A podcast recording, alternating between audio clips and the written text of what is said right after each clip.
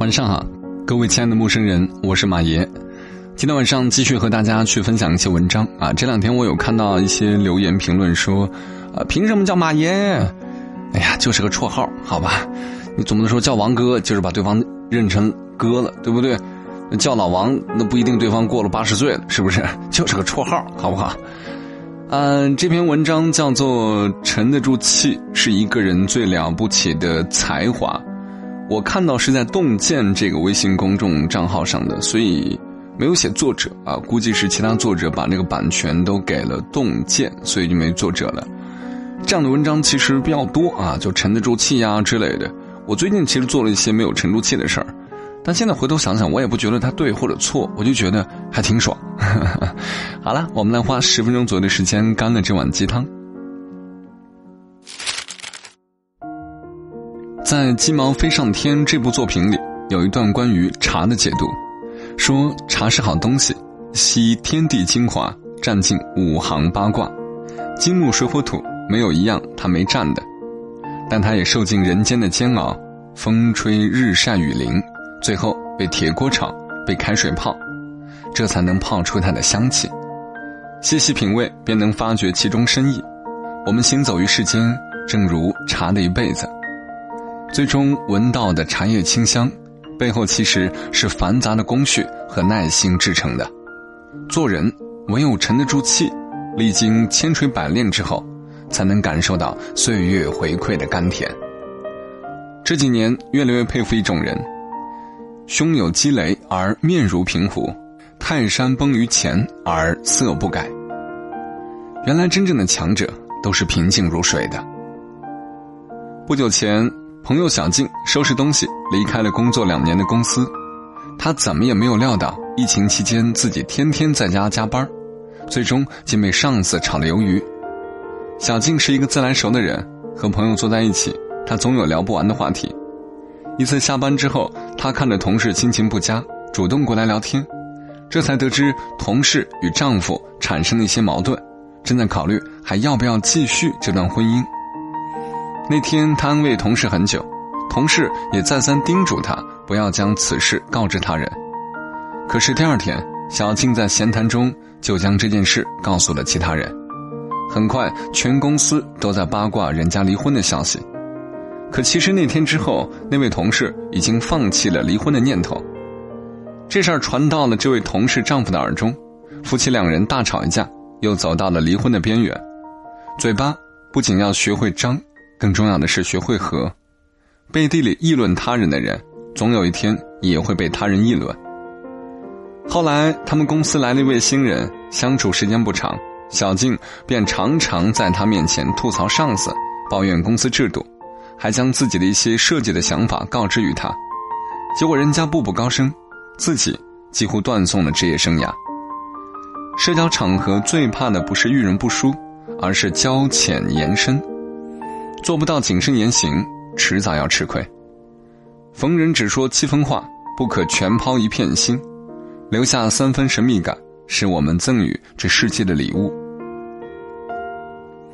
贾平凹说过。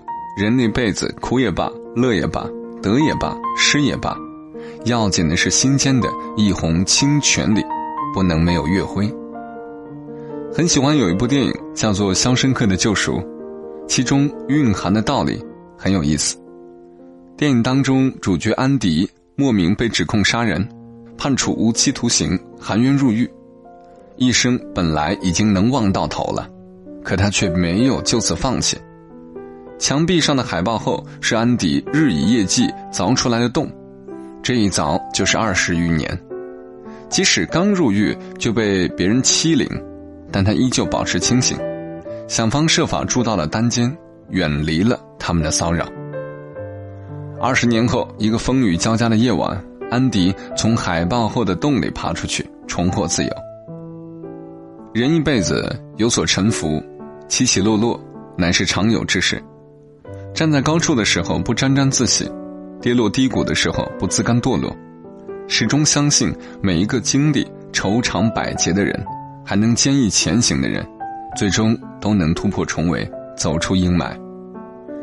行到水穷处，坐看云起时，沉得住气，才能走得更远。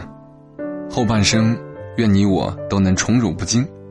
闲看庭前花开花落，去留无意，漫随天外云卷云舒。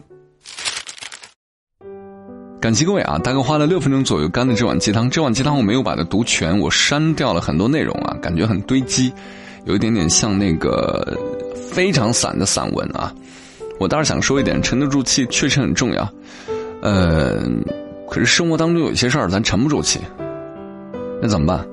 我个人觉得，只要你能够担得起后果，你沉得住气还是沉不住气，其实都不重要了。如果说你沉不住气，那对不起，什么后果你得担着。如果说你沉得住气，一般来说就是夹起尾巴做人嘛，是吧？所以简单一句话，有实力，嗯，无所谓；没实力，那就乖乖的，不要造。好了，我是马爷，今天就这样，我们下期再会，拜拜。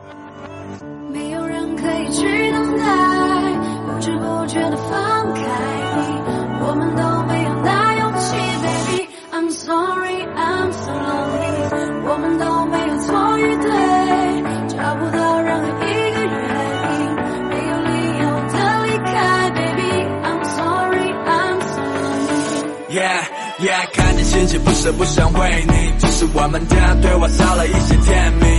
看似很正常的语句，但透的距离，我不知道该怎么对你，也许是成长的关系。我们是每个都告诉自己，我还是很爱你的，只是 lonely。不知道微信什么时候开始没有表情，你的上班时间多了，没有那么多的高兴。回想起来，刚开始的时间，两个人都在爱，理由的，没有人可以去等待。不知不觉的放开你，我们都没有那勇气，baby。I'm sorry, I'm so lonely。我们都没有错与对，找不到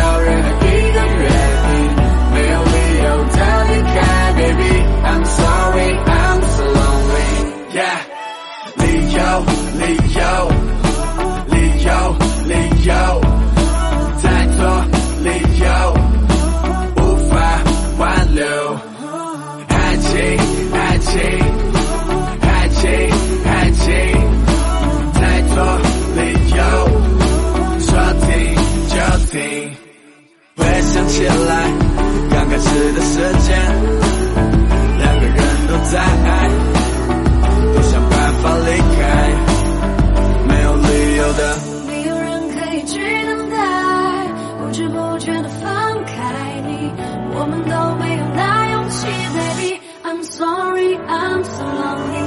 我们都没有错与对，找不到人。